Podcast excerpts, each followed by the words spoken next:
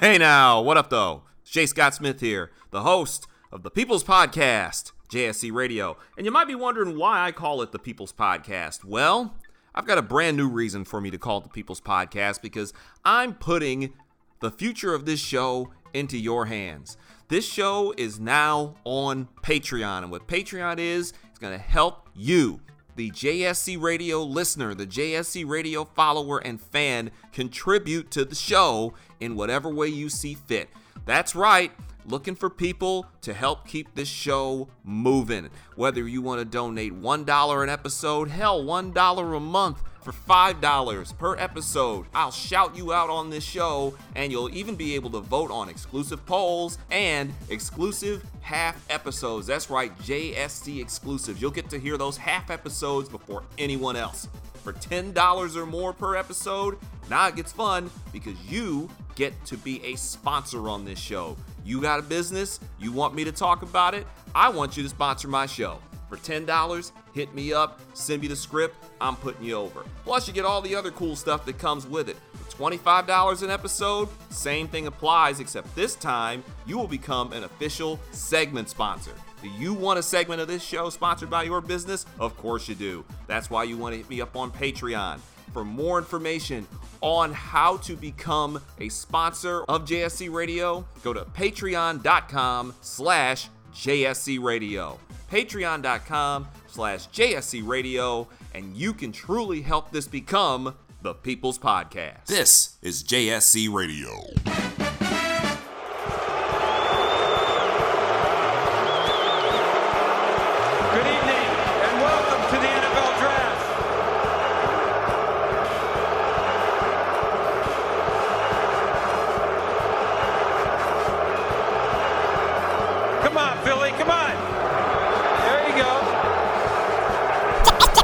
Check it out. This is JSC Radio. Ladies and gentlemen, boys and girls, children of all ages. Hey now! How the hell is everyone doing? My name is Jay Scott Smith, and this is the 39th episode of the People's Podcast. This is JSC Radio. Hey now! Welcome, my friends, to the podcast that never ends, but might take a couple of weeks to get out because of my crazy ass schedule.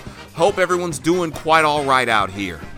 We crossed into the month of May now. I appreciate all the support I've been getting on jscottsmith.com. That's right, jscottsmith.com. You're likely listening to this show, or at least part of this show, right now on my new updated website, jscottsmith.com. Gotta say it three times. That's how you're training radio. jscottsmith.com. I'll say it another time if I have to. Also, be sure to subscribe to the show on iTunes, on Stitcher Radio, on Google Play.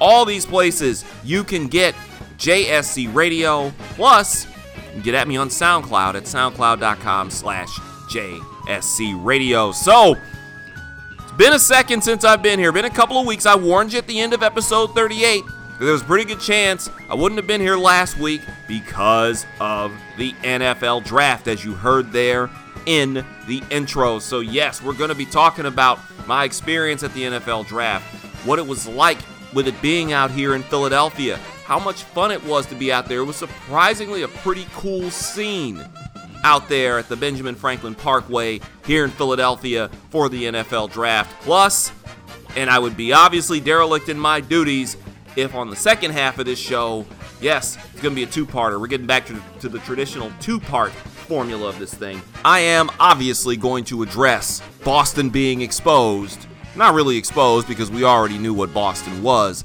but Boston's ugly racist head rearing itself once again this week by going after Adam Jones of the Baltimore Orioles, and as it turns out, shining a big old spotlight on what has been happening in Boston as long as they've been playing sports and even before that. But first things first, man, you're messing with the worst. It's time to talk about the NFL draft. Honestly, it was, if I'm going to rank some of the major things I've covered and been a part of, yes, I'm going to have a little swagger and talk about some of the things I've actually covered. And I've covered a myriad of college basketball and football games. I've covered a myriad of high school basketball and football and baseball and softball games. I've covered major events, covered an NCAA Division II tournament. I've covered Major League Baseball playoffs. I've done NBA games, NFL games. I covered a World Series and a Division Series and an American League Championship Series. Hell, I covered the Democratic National Convention. Where would I slot the NFL draft and all that? It's not on the World Series level, partially because, you know, Tigers were involved in that. But it's a pretty big deal. And I didn't think that the NFL draft would have that kind of energy and that kind of vibe. Because those of you who saw it on TV, whether it was on the NFL network or whether you saw it on ESPN, and a quick word, by the way, to that. Much love to the people I know at ESPN, the ones who kept their jobs and the ones who lost their jobs. My good friend Adrienne Lawrence, who appeared on this show on episode 20, she's still there. She kept her gig, but it was a rough go of it. When I, am at the draft, I'm at the draft on that Wednesday. We're doing media interviews, and the word of the of the layoffs, the firings, was just coming through rapid, rapid fire, and the ESPN people were shook. I mean, shook, daddy. They were not feeling it, as they shouldn't. It was brutal. So yeah, I want to shout out to the people at ESPN while I got the chance right now. But yeah, if you whether you saw the draft on ESPN or the NFL network, it doesn't quite give you an idea of the scope of how big this thing was. And those of you who follow me on Instagram, by the way, at J. Scott Smith. I'm on Twitter. Actually, we're on Twitter in two places. I'm on Twitter at my own personal page, at J. Scott Smith, where I am verified original. And the show is now on Twitter at JSC Radio. And I sent out pictures on my Instagram from the draft. So you can see this. And I was out there. I was on the I was on the, the red carpet, and that was a really dope scene. And being out in the crowd. I was in the midst of the fans out there. And when I tell you that I saw people from every possible NFL city, you name the team, I saw the jersey. In Philadelphia, I'm seeing people in everything from Giants gear to plenty of cowboy gear, and I'll get to that in a second. Plenty of cowboy gear, seeing people out there, and obviously Eagle jerseys. I saw Bears jerseys, Vikings jerseys. I saw Seahawks gear, Arizona Cardinal gear, 49ers. I saw a guy who's from Pennsylvania wearing a Miami Dolphin jersey. I've seen Carolina Panthers. I've seen Washington. We don't need to say what the name of that team is. You know what I'm referring to. I even ran into a Detroit Lion fan. A Detroit Lion fan who was from Philadelphia. Dude has been a Lion fan since Barry Sanders, so he been struggling with us for 20 years. None but respect there. You name Buffalo Bills. There's a Buffalo Bill fan running around in a full Bills uniform with the shoulder pads out there. It's like the it's like the cantina scene in Star Wars. When you're walking through there and seeing all these people from all these different places and they're in the streets and it was a cool scene to be honest. The vibe was really cool. It was hot, by the way, last week. Like unusually hot for April. Like 85 degrees in late April in Philadelphia. It gets hot. But damn it, it don't normally get that hot this time of year in Philadelphia. So it felt like midsummer, and I had to go on a long walk because the way this city is set up. Obviously, if you live on the East Coast, you understand there's mass transit. My Midwestern ass, or should I say my Detroit ass, because in the Midwest we do have mass transit, we just don't have it in Detroit. We're not used to that sort of thing out there. Get here, you can park in one place and then take the train someplace else. And you're good to go. You can take the subway. But out in Philadelphia, I had to take the subway to 15th and then make the walk to 22nd in the midst of all those people and that heat, carrying a backpack and a recorder. And thankfully, I wore my my walking shoes. I brought my working shoes that particular day. And I was able to get out there and sweat it off a bunch. I have one of those step counters on my iPhone here, and I looked down a couple days later and can't believe it. I looked down. That some bitch said I walked 5.2 miles. Are you kidding me? 5.2 miles, and the majority of it was during the draft. And the way the draft was set up, it was at the Philadelphia Art Museum, home of the world famous Rocky Steps, the Rocky statue, which is where the big stage was built and the draft was actually held. The whole time I was there, it was honestly just something that was magnificent to see it. Again, it's not the biggest event I've been a part of, but it was one of the cooler ones.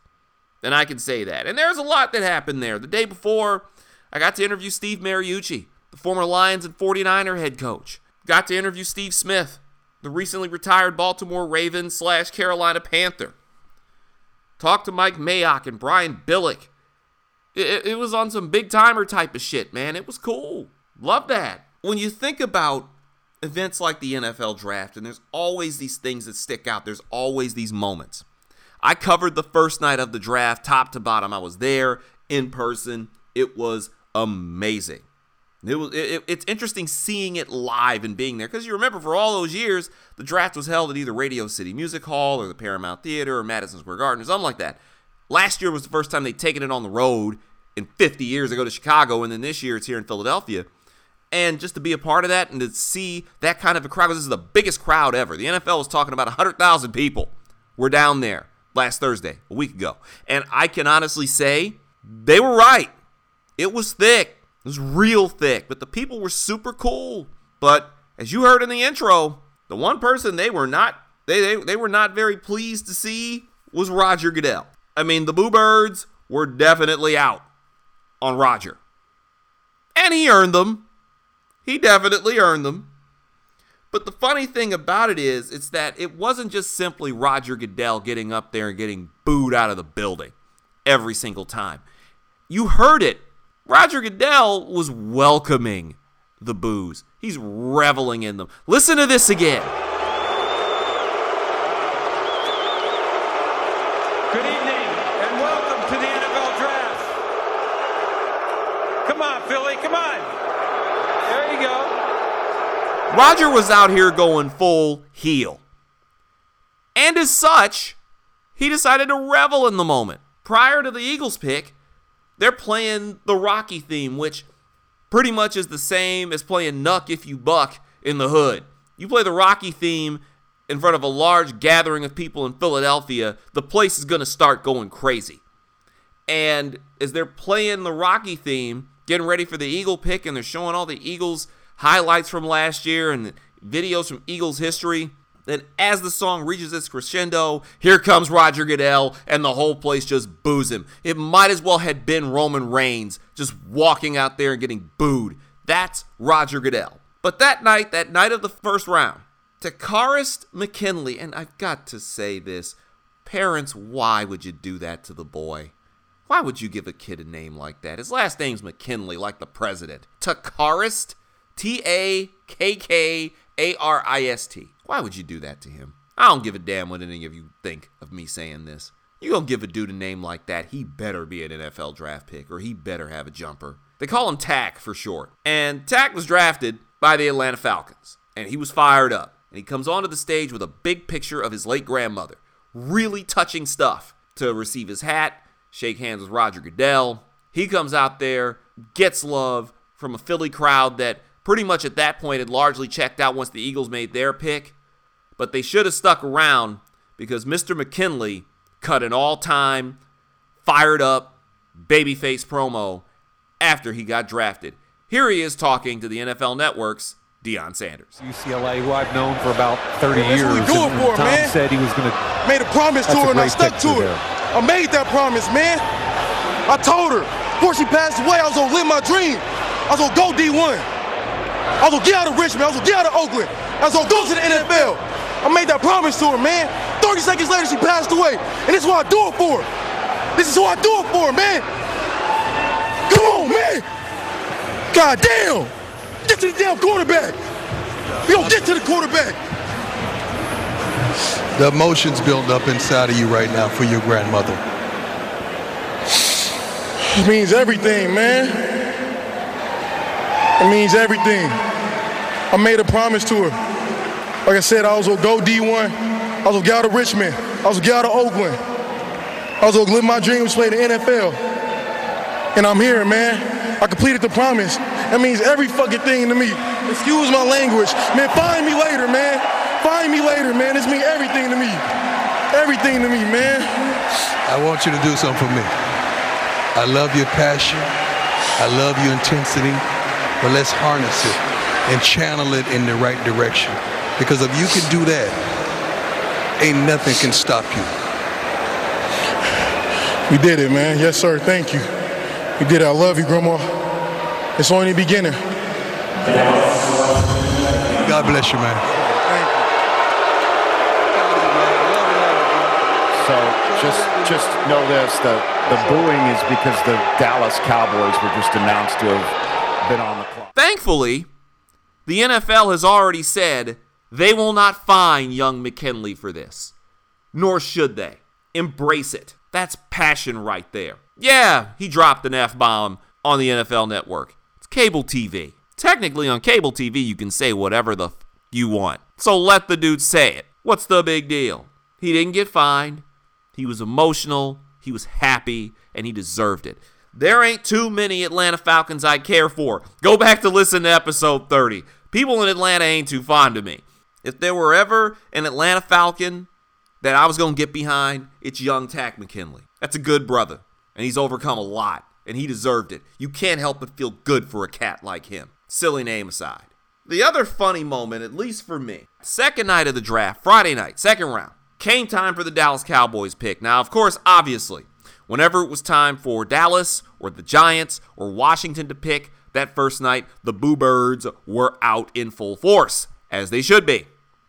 The second night of the draft, Goodell doesn't make the picks. Representatives of the different teams, either former players or people from the community where the team is, or something like that. Like a couple years ago, Barry Sanders, for example, comes out and does the Detroit Lions pick. They decided when it came time for the Cowboys on Friday night that they're going to send former wide receiver Drew Pearson, who won a Super Bowl with the Cowboys back in the 1970s. Drew Pearson, getting his marching orders from Roger Goodell, comes out there and gives one of the best heel promos you're going to hear. Remember, this is a legendary Dallas Cowboy walking right into the Hornets' nest out here in Philadelphia, and he's dropping these bombs on the Eagle To fans. announce the Dallas Cowboys selection, please welcome the University of Tulsa wide receiver Drew Pearson. All right. How about them Cowboys? I want to thank the Eagle fans for allowing me to have a career in the NFL. Thank you. I am honored as an undrafted free agent to be selected to make the Cowboys second round draft pick. And on behalf of the five time world champion Dallas Cowboys, Hall of Fame owner Jerry Jones, Gene Jones and the Jones family, Coach Jason Garrett, all the Cowboy players that played before me, that played with me, and played after me, with the second pick and the second, the 60th pick in the second round, the Dallas Cowboys select defensive back from Colorado, Chidobe Awuzie. Look, man, Drew Pearson went out there and showed that he apparently missed his calling. That was some high quality pro wrestling heel work. He and I'm talking about he generated that old school NWA heat. Like back in the 70s and the early 80s when Ric Flair would go out there and cut one of those promos and he might have to fight his way to the back. That, that, that type of thing. That's what I'm talking about. Plus, he managed to get heat on the kid he was drafting. Are you kidding me? Every time that kid's name gets mentioned from here on out in Philadelphia, he's going to get booed. And meanwhile, Roger Goodell was in the back just egging him on like Vince McMahon to go get under Philly's skin. Incredible. Anybody who knows me knows I can't stand the Dallas Cowboys. But man, I love me some heel Drew Pearson, baby. The draft was something else. It was. It was hot. I'll definitely say that. And speaking of hot, let me put it like this I would rather be stranded on the Ben Franklin Parkway for years on end. I'd rather be stranded on the Ben Franklin Parkway than stranded on a desert island with Ja Rule. I know y'all heard about this damn Fyre Festival. I started seeing the hashtags about this thing cropping up while I was in the midst of doing my draft stuff last week. I didn't know what the hell anybody was talking about. I was too busy trying to get everything done. So finally, over the weekend, on Saturday, once I finally was able to unwind, because by the way, I got all of about six hours of sleep between Wednesday morning and Friday afternoon. So you you wondering what kind of a mood I was in? Just know I was a salty dog by about 11 a.m. on Friday. I was not in the best place. I'm seeing this stuff about this Fyre Festival, and I'm like, what the hell is a Fyre Festival? What, what the hell are you talking about? Because I'm not as tuned in to what the kiddies are into in terms of music and festivals and all that. Because apparently I didn't know Coachella was a thing until two, three years ago, and I get a bunch of smarmy douchebags acting like, "Oh, how do you not know about Coachella?" Because you know I'm a grown up and I have shit to do. So pardon me if I don't know what the Coachella is, and clearly I don't know what the hell the Fyre Festival was. And apparently it didn't matter because the Fyre Festival was a total shit show, and it was of the best variety when I finally learned what it was, that it was a festival launched by some entrepreneur, some tech guy named Billy McFarland, which, by the way, just when you hear the name Billy McFarland, doesn't that set off the scam artist whistles blowing in your head? A dude named Billy McFarland is not a tech entrepreneur. A dude named Billy McFarland is the type of guy to try to set you up on a Ponzi scheme.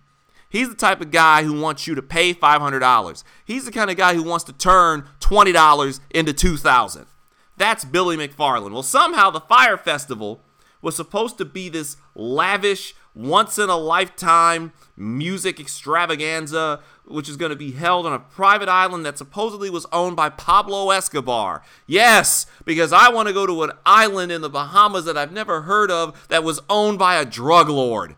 Good God the tickets for this for this whatever the hell this was supposed to be ran in the hundreds of dollars to several thousand dollars to as much as two hundred fifty thousand dollars a quarter million dollars. A quarter milli. Do you know what i could do with a quarter million dollars? I'll tell you one thing i'm not gonna do. I'm not gonna pay it to go sit on an island to go see a music festival sponsored by some dude named Billy McFarland and his business partner, Ja Rule. Ja Rule. I didn't realize Ja Rule was still alive. The whole thing promised amenities such as villa style housing, gourmet catering, beach yoga, hey now, bikini clad models, hey, aboard rented jet skis and yachts, and of course, the craziest thing is they were going to offer up a real life treasure hunt. They were going to have you out here like Jack Sparrow at the damn Fyre Festival where you could win $1 million in luxury jewelry and watches and cold, hard cash plus oceanfront property. How the hell could this possibly be a scam? How could it possibly go wrong? Are you kidding me? This thing apparently was first pitched in 2015, or at least it started to come together in 2015 when McFarland met Ja Rule. And I'm pulling some of this info from Spin Magazine because I'm still trying to figure this crap out. He, he started some social clubs, somehow along the way ran into Ja Rule and became a spokesperson for this thing. It's called Magnises. Magnises and Ja Rule was a spokesperson. If that's the biggest name you can get to speak for your company, and at that point, 2015, there's a problem, bruh. McFarland and Ja Rule co found a new venture called Fyre. It was supposed to be an app for booking celebrity appearances and the festival. So now we fast forward to December of last year, which you could probably excuse a lot of us if, you know, in December of last year we were kind of fretting other things. Festival organizers invited all these influencers. And we're including models and athletes and DJs and producers. And one of the Kardashians is there. They started creating these videos and hyping this whole thing up. I mean, and by the way, Kendall Jenner, one of those Kardashians, was paid a quarter million dollars for her endorsement, while other ones got $10,000 to just simply post about it. Just post. And most of these people were not disclosing that they were getting paid to do this, which possibly violated FTC regulations. This just keeps getting better. And the and Fyre had actually held a concert too. They'd held their first event in the Bahamas, a disaster relief benefit concert featuring Ja Rule. I'm sure that thing made a whole hell of a lot of money. So they shot a reality show about the festival. They were offering, quote, limited tickets with a 25% discount of the damn thing. But by the time we got to early April, it was already starting to fall apart. You get to February and March, there's try they're still trying to get the logistics taken care of. So 2 months out of this thing, you don't have such things as toilets and showers. Those houses that they were talking about building on the island, they ain't there. The trailers alone, the actual trailers, not movie trailer, physical trailers alone, $1 million. McFarland somehow is able to get a $5 million high interest loan to cover the expenses. They keep giving this scam artist money. I'm apparently in the wrong line of work. How can I get people to give me $5 million to cover a bunch of bullshit that I never had any intention of going through with? By April 2nd, the Wall Street Journal is reporting that some of the performers, by the way, I didn't list some of the performers. We're talking about Blink 182 and Migos. They're supposed to be there. Not sure who else is going to be there. Doesn't matter. Damn thing was eventually going to fall apart anyway. But some of the performers didn't receive the money promised in their contracts. And ticket holders were nervous about the lack of communications regarding travel arrangements. This already starts to get better. By, by the time we get to last weekend, last Thursday, just before it's supposed to begin, Blink 182 pulled out of the concert saying they weren't confident that they would have what they need to perform. You know, like a stage. And that evening, a lot of these simpletons who paid all that money to go to this bullshit festival started showing up in the Bahamas via chartered planes from Miami. Instead of the luxury villas and the gourmet catering, they found an unfinished gravel lot and scattered disaster relief tents and a skeleton staff and infamously cheese sandwiches.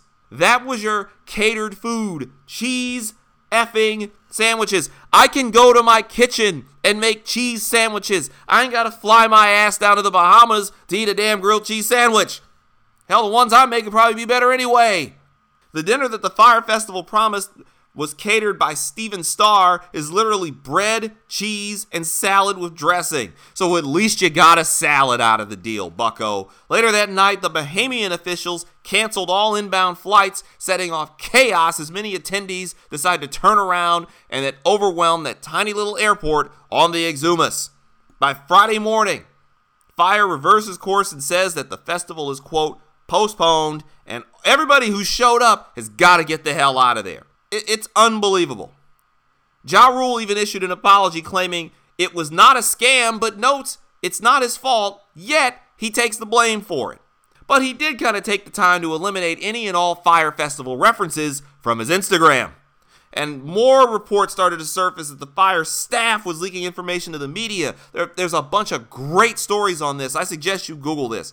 Here's the whole thing McFarland goes into damage control saying that the organizers, him were a little naive and they blamed bad weather for the complications. No, wasn't the complications. You were scamming people, you got in over your head, and you look like a fool ass.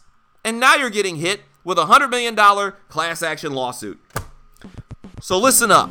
As sweaty as I was, as tired as I was, as worn out as my ass was, during the NFL draft, I would go through that 1,000 times. I would go through that, the lack of sleep, just running all over the place, my sore feet, everything. Give me that 1,000 damn times before I ever fell for something like the Fyre Festival. Coming up after this break, though, we've had our fun. It's time to get serious. The city of Boston made an ass out of itself once again this week. And for the first time in a long time, we're having a very serious dialogue about the racist behavior that comes out of that city. And we also address a little minor issue known as the black problem in Major League Baseball. My name is Jay Scott Smith, and this is episode 39 of the People's Podcast. This is JSC Radio, and we'll be back after this. Check it out. This is JSC Radio.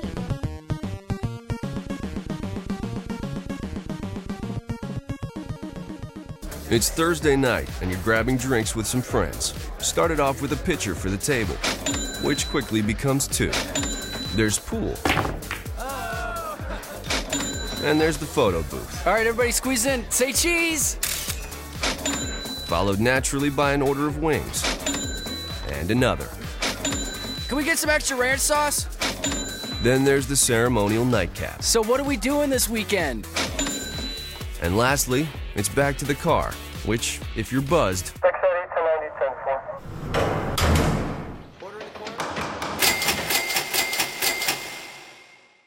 could be the most expensive night of your life.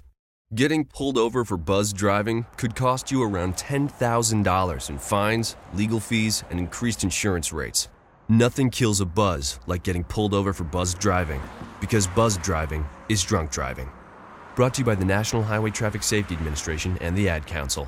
Hey now, it's Jay Scott Smith here, the host of JSC Radio, which you can now hear on Stitcher Radio. That's right, Stitcher is radio on demand. Now you can download the free app today and it's available on iOS, Android, as well as Nook and Kindle Fire. You can take JSC Radio anywhere. The app is free. You can listen anytime, anywhere. Now, if you're wondering what Stitcher is, Stitcher is an award winning free app that lets you listen to all of your favorite shows, plus discover 40,000 news, entertainment, and sports shows such as JSC Radio. You can create custom playlists. You can rate and review this show and others on Stitcher. Please drop a friendly review on the show. Not only is Stitcher available on all smartphones and tablets, it's also in over 4 million car dashboards. It's on demand and on the go. No downloading, no syncing, no wasted memory on any of your devices. You can stream your favorite podcasts, like JSC Radio, for free on Stitcher. If you don't have the Stitcher app, simple. Go to Stitcher.com today or check out the App Store on whichever device you use. Stitcher Radio. Be sure to check it out. This is JSC Radio. Well, I mean, I think what I'm speaking of is, is the reality. Um, you look around in baseball, and if, if you see what you see, and I don't know whose eyes uh, uh, other people what they see, but what, through my eyes, I see the majority of, of white players, and it's not it's not a problem. I don't. It's not like I'm saying, oh, we need more black players. We need to do this and do that. No, that's not what I'm saying. What I'm saying is, he asked me a question, and I answered it simply as that, and with the backing of it, knowing that the numbers uh, backed up my statement. And like I said, we play in such a, a, a numbers game, sabermetrics. Everything is always valued by numbers these days. So why, when I threw out a number, did I get backlash from it? I'm just just speaking the truth. And you know, I even educated myself. I had no idea that the that the number of Latins rose to 28 percent. I, educated myself. I thought it was in the lower 20s. So all this can be is a conversation and education for everybody. So that's just what my stance was. And if uh, if people don't agree with it, you don't have to. But I think the support that I've received from my family, friends, and a lot of the uh, older guys, the older generation of baseball players, has been great. And know, I'm happy with my, my decision to speak up on it. This is JSC Radio, episode 39 of the People's Podcast. Welcome back. J. Scott Smith here. Going two segments this week because, well, partially because I can, and secondarily, last week, of course, NFL Draft, as I talked about the first half of the show, kept us off of your airwaves and out of your ears and out of your computers. By the way, if you want to get us in your computers, once again, go to jscottsmith.com. Player is right there as soon as you hit the page, and you can listen to every episode of the show. Plus, you can also subscribe on iTunes, on Stitcher, and on Google Play. We're everywhere right now, baby. Plus, plus, soundcloud.com slash JSC Radio. And you can follow the show on Twitter at JSC Radio. You can follow me on Twitter at J Scott Smith, where I am verified. I'm on Instagram too, at J Scott Smith, and I'm even on Snapchat at J Scott Smith. So no matter where you go, it's J Scott Smith. So um, yeah, needed a moment to transition from the silliness and frivolity of the uh, the first half of this show to get to the meat of the issue here. You just heard from Adam Jones, and that was from last fall.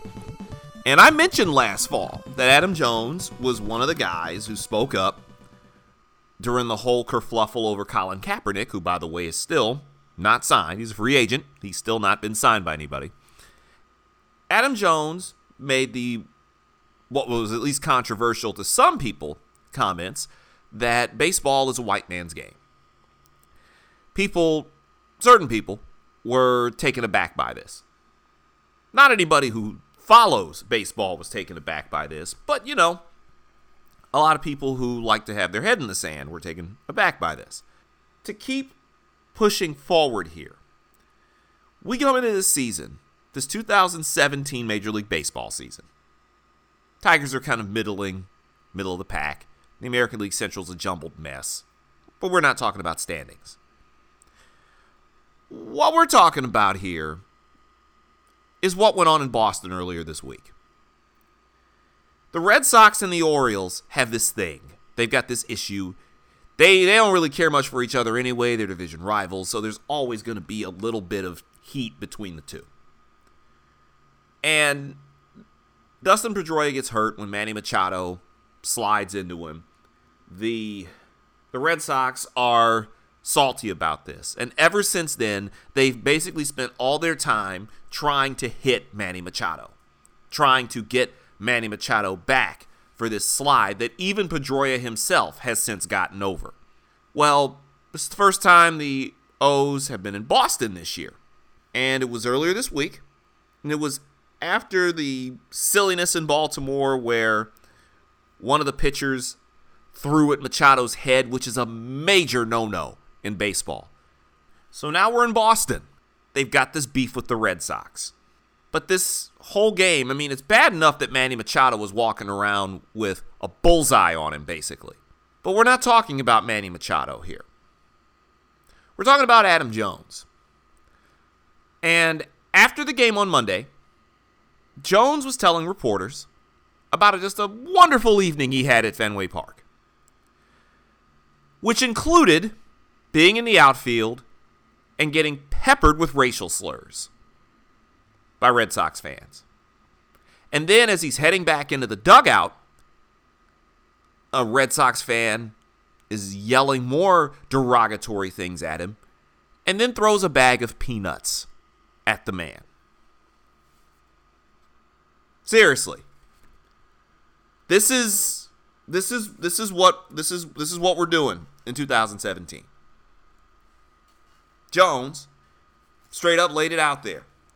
He was getting harassed and pelted with racial slurs. And having peanuts thrown at him. My friend at the Associated Press, Aaron Wack, wrote about this. And I'll get more into it because this is something that touches a raw nerve with me when it comes to baseball, the game I grew up loving. Baseball, the game that I often, unfortunately, feel at times doesn't love us back as much as it should. To have this happen in a place like Boston doesn't shock people, not in the least. Fenway has been like that for years. The Boston Garden was like that for years. The streets of Boston are still like that. And people can take exception and they can take umbrage and they can do what a lot of them did after, oh, that's not us, that's not Boston. Yes, it is. It always has been, and it always will be until you do something to change it because it's disgraceful. There ain't too many other ways to put this, to be perfectly honest with you. Because if you look at the history of the city of Boston and how they treat people, there's a reason why Al Horford signing with the Boston Celtics was such a big deal. Because it's a rare occurrence that a major black athlete, a major black free agent, actually signs with the Celtics. Take a look back at some of the all time great players the Boston Celtics have had. And I'm going to say the great black players. Ironically, the Celtics were the first NBA team to draft a black player, which is interesting enough. Bill Russell was drafted by them. Robert Parish got there via trade. Players like Tiny Archibald and Dennis Johnson. Trades. Kevin Garnett, Ray Allen. Trades. Paul Pierce, draft. Rajon Rondo, draft. Before he died, Len Bias. Antoine Walker was drafted. Chauncey Billups was drafted. These are all draft picks. I had to think about that. Ain't no black free agents just signing in Boston, which is crazy because the Celtics have all that history. But they also have the history of being racist. But that's just how it is. And you have to learn to deal with it. Because honestly, Boston is regarded by people of color much in the same way the South is. Its racism is not much of a secret. And I know what you're thinking. Oh, but there's racists in every city. I'm not saying there aren't. We're talking about you, though. Are there racists in every major U.S. city? Sure, there are. But does one major U.S. city let their racist flag fly as often and consistently as Boston? No. And yes, I'm even counting cities in the South. What happened to Adam Jones is the type of shit you read about happening to black players in the 1940s and the 1950s in the South. When you read those stories about Jackie Robinson and the things he had to put up with when he was on the road, like the only thing missing from some of these stories would be the Orioles being denied hotel rooms because they had black players in Boston. And I'm sitting here in Philadelphia, the site of maybe the biggest indignity that Jackie Robinson had to deal with. Having to go out in Philadelphia to take a picture and shake hands with Ben Chapman, the racist manager of the Phillies in 1947. This is after a series they had in Brooklyn where Chapman is screaming all kinds of racial slurs and disgusting things and saying that Jackie's Dodger teammates were going to get sores and, and, and blisters from sharing towels with him. Talking about the size of his skull and of his brain. Saying he was like an animal one indignity after the other, and then he comes here to Philadelphia and he has to take a picture and shake this man's hand, even though he wanted to bash his head in with the baseball bat. I'm not sitting here making this up. This is what it used to be like 70 years ago. But apparently in Boston, this has always been the thing. Because this is just the latest. Jones said that this wasn't the first time he's had to deal with that. He deals with it all the time in Boston. It's not just Adam Jones. CC Sabathia talked about it from New York Yankees. And obviously he played in Cleveland before that. Sabathia told Erik Boland of New York Newsday that he experienced what Jones did in Boston, though not as much since he's been with the Yankees because of their security detail. Sabathia also dropped this unfortunate money quote I've never been called that word anywhere but in Boston. And Sabathia said that among black major leaguers, they all talk about it. There's 62 of us. We all know when you go to Boston, you expect it. I'll get to that 62 number in a second. Sabathia is far from the only one. Washington manager Dusty Baker, whose playing career took him through the 1960s, the 1970s, and the 1980s, when it was still show enough racist on the road, said, quote, it doesn't surprise me too much. Shows you how much further we got to go. Dusty Baker is now the manager of the Washington Nationals. One of only two black managers in Major League Baseball, by the way. It doesn't get any. It, you know what the thing about this is? Because it infuriates me. If you can't tell, I'm a little, I'm a little bothered by this. Here's the thing that really bugged me. It's not just Red Sox opponents. David Price, high profile free agent, inexplicably signed in Boston. He told the Boston Globe in January that he heard racial slurs being yelled at him by Red Sox fans in the Boston bullpen at Fenway last year. Quote, I got it all. It's all right. I don't care about that. My mom is white and my dad is black, and I've heard that since I've been in school. There's nothing you can say to me that I haven't heard before. Your ignorance is not going to affect what I'm trying to do, but I feel sad it's still out there. Former Red Sox player Carl Crawford had racial slurs yelled at him by a, by a police officer in the damn stadium while playing in Boston. People in Boston have the nerve to get offended when we call them out for being racist. They try to deflect. They try to go out of their way to say, oh, that's not who we are, that's not us. Things like this happen all the time there. And please understand that it ain't just a baseball thing. Fenway is just maybe the most notorious. One of the stories I covered when I was still working for the Grio and working for NBC in 2012 came after the Washington Capitals knocked out the Boston Bruins from the from the Stanley Cup playoffs.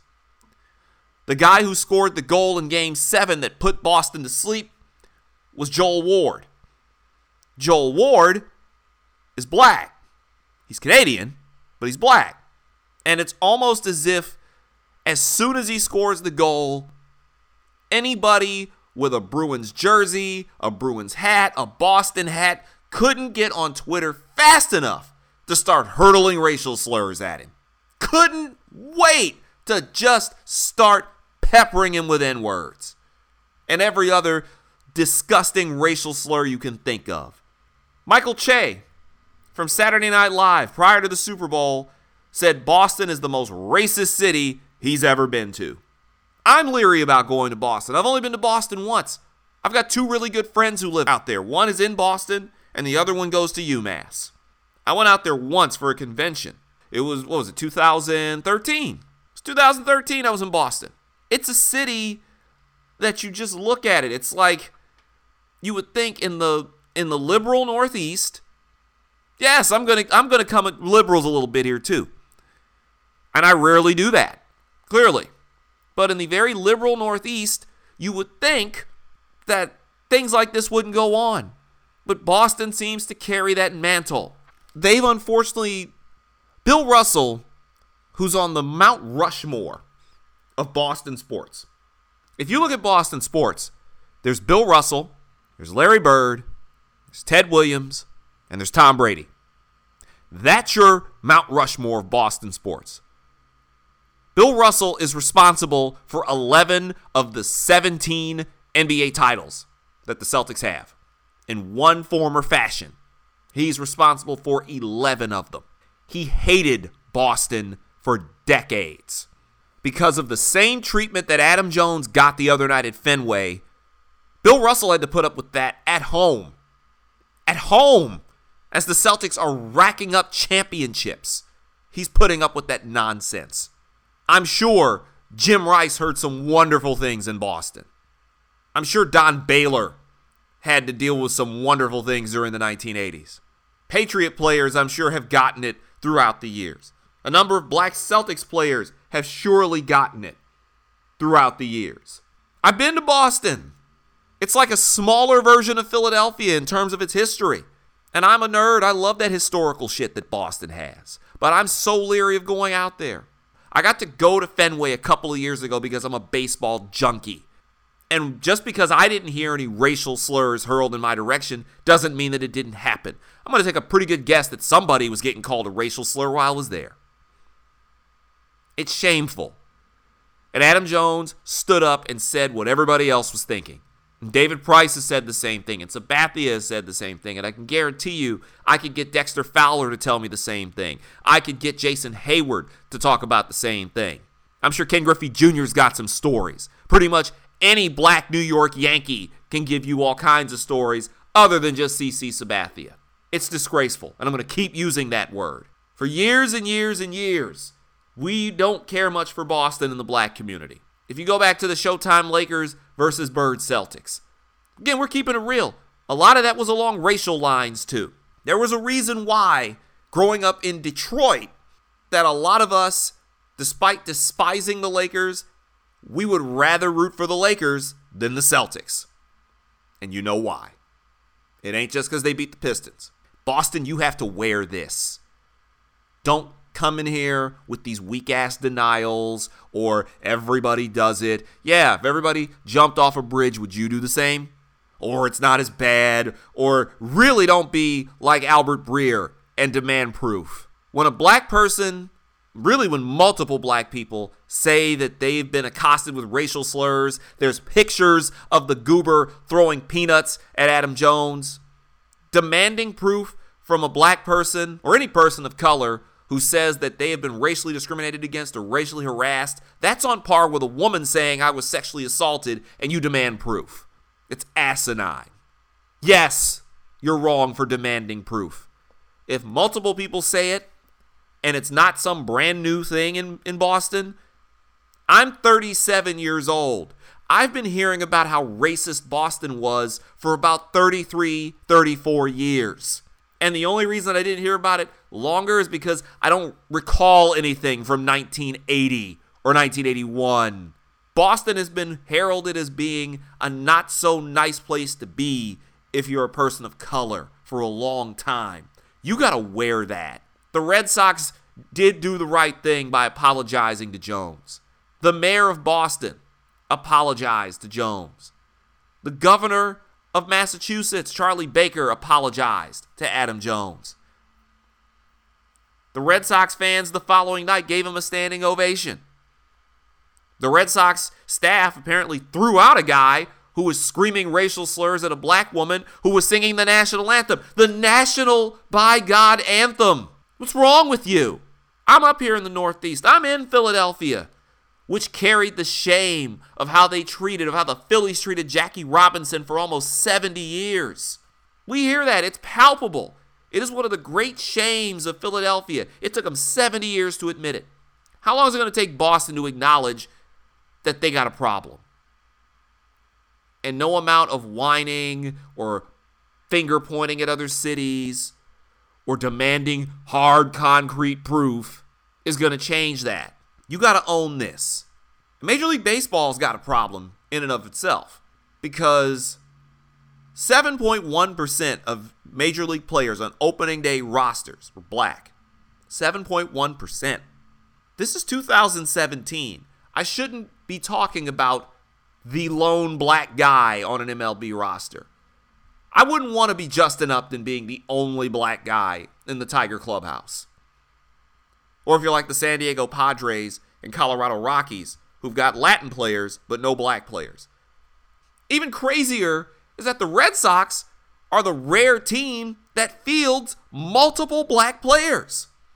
Two of them in that outfield were those same dirtbag Red Sox fans who were screaming racial slurs at Adam Jones and likely guys like Manny Machado because, hey, haters gonna hate, and they don't discriminate when it comes to discrimination. Those same people screaming racial slurs at Adam Jones are the same ones cheering on Mookie Betts and Jackie Bradley and probably yelling racial slurs at them if they commit an error or if they screw up in the outfield. 62 black players out of 868 total in the majors. That's disgraceful. I talked to Bob McClure, who heads the Negro League Museum a few years ago out in Kansas City. And he told me that part of the reason that Major League Baseball is running into this issue is not just because the sport is, quote, boring. I will always call bullshit whenever someone tells me baseball is boring. You can't you, you can sit through an entire soccer match but have the nerve to tell me that a baseball game is boring? Stop it. It's not just because this whole ridiculous notion that baseball is boring. A lot of the issues with blacks in baseball, where at one point back in the 1970s, more than a quarter of the league was black. In the 80s, it was still about 20, 25% black players. Every team had black players, discernible black players. For me, it was Chet Lemon and Lou Whitaker and Larry Herndon for my Detroit Tigers. At other places, it's Rickey Henderson or Dave Stewart or Dave Henderson or Ken Griffey Jr. or Ken Griffey Sr. or Dave Winfield. Barry Bonds later on down the line. Bobby Bonilla. Deion Sanders, major league player. I already mentioned Jim Rice and Don Baylor. I mean, we can go up and down the list. Dave Parker, Cecil Cooper. You want to get really silly, go with like UL Washington. Talking about those Kansas City Royals of the 1980s. Just rattling them off. Cecil Fielder beforehand. George Bell is another one. Andre Dawson is another one. You can name black players. And obviously, the late Tony Gwynn, Ozzie Smith, Hall of Famers, legends. We had them. But what changed is not just simply that the game is suddenly boring, because it was pretty damn exciting back then. What's changed is accessibility. Because baseball is pretty much the second most expensive travel sport to play outside of hockey. You're dealing with uniforms, bats, balls, gloves, batting gloves, wristbands. If you're a catcher, you're adding a mask and chest protector and shin guards, knee pads. Specialized gloves for first basemen and catchers. I have a first base mitt on me at all times. I'm always ready to go. I grew up loving and playing baseball, but part of the reason the game itself has lost a lot of steam is that we a lot of times can't afford to play it. You just don't have black travel teams like you have for basketball or for football. Pal League baseball ain't popping in Detroit like Pal League football is. AAU baseball ain't popping in the streets the way AAU basketball is. It's about making the game accessible. That's what made the Mo'ne Davis story out here in Philadelphia such a big deal. It wasn't just the fact that it was a young black woman out here schooling these dudes. That was a largely all black team from right here in Philly getting it done. Ryan Howard, who used to play for the Phillies, opened up a baseball academy for young black and brown youth here in Philadelphia late last year. It's part of the RBI program. I give Major League Baseball credit for this because they at least are trying to address the problem, but it's hard to drum up interest because of the expense. It's tough to keep up with that. It costs money to get uniforms, it costs money to get catcher's gear, it costs money to get bats and balls and gloves and training and time. And a lot of the facilities and a lot of the fields aren't up to standard. You see a baseball diamond in a suburb. I'll go back to Michigan with this. You go to Troy, Michigan, or Rochester Hills. You go out to Washtenaw County. You go to Ann Arbor. You go up to, if you go up to Lansing, for example, you go out to Grand Ledge, places like that. Out in West Michigan, spots like that. The baseball diamonds are manicured. They have dirt on the infield. All the bases are there. Hell, you go to Southfield, Michigan, just outside of Detroit. There's a whole complex full of baseball diamonds out there.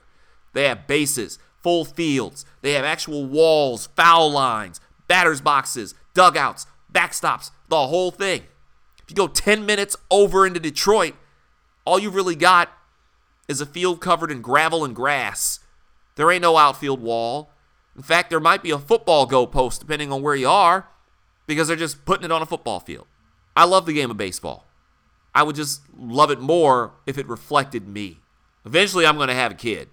And I've maintained over and over again. And me and my, my homies talk about this. My frat brother, Kevin, former baseball player himself, we talk about this. If I ever have a kid, I'm putting a glove in that in that kid's crib. Especially if he somehow turns out left-handed, I'll make sure I teach his ass how to pitch because you make all kinds of money and take a third of the wear and tear that a football player takes playing baseball, and the money's guaranteed. Baseball is a beautiful sport, it's a beautiful game, and you don't need it to be tarnished. I shouldn't be gobsmacked at 7.1% of the league being black. There have to be more inroads made. RBI programs are in Philadelphia and Cincinnati and Houston and New York and Chicago, but there need to be more. There needs to be one in every major league city. Why isn't there one in Detroit? I know there's one in Los Angeles. Why isn't there one in Detroit? Why isn't there one in Kansas City? Every city should have one of these. Every major metropolitan city, every urban center should have one. Get more black players on that field. Get more black players in management, in ownership. Dave Roberts and Dusty Baker should not be the only black managers in Major League Baseball in 2017. Let's do better. And Boston, you really need to do better. You need to do some soul searching and look in the mirror. Because a major metropolitan area, a major U.S. city in the Northeast, should not be blithely regarded as abjectly racist in 2017 and you really can't defend yourself against it. So start to fix the problem. Do better, Boston. Do better for yourself and do better for the game. My name is Jay Scott Smith, telling you to take care of yourself. God bless. Always dare to be different. Always have your pet spayed or neutered. And we are out of here. Another milestone next week as we get on episode 40 of the People's Podcast. And I'm coming from my alma mater. You've been warned. Good night, everybody. Thanks for coming out. God bless you. Good night. Check it out. This is JSC Radio.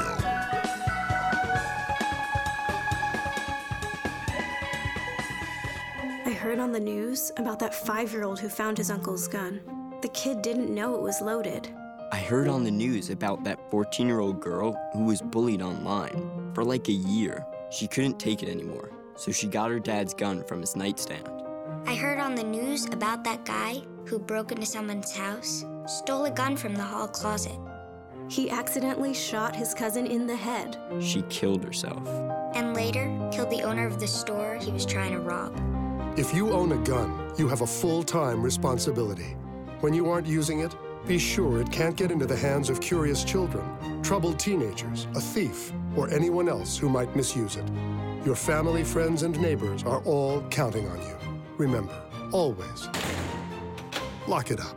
For more information on firearm storage safety, visit ncpc.org. This message brought to you by the National Crime Prevention Council, the Bureau of Justice Assistance, and the Ad Council.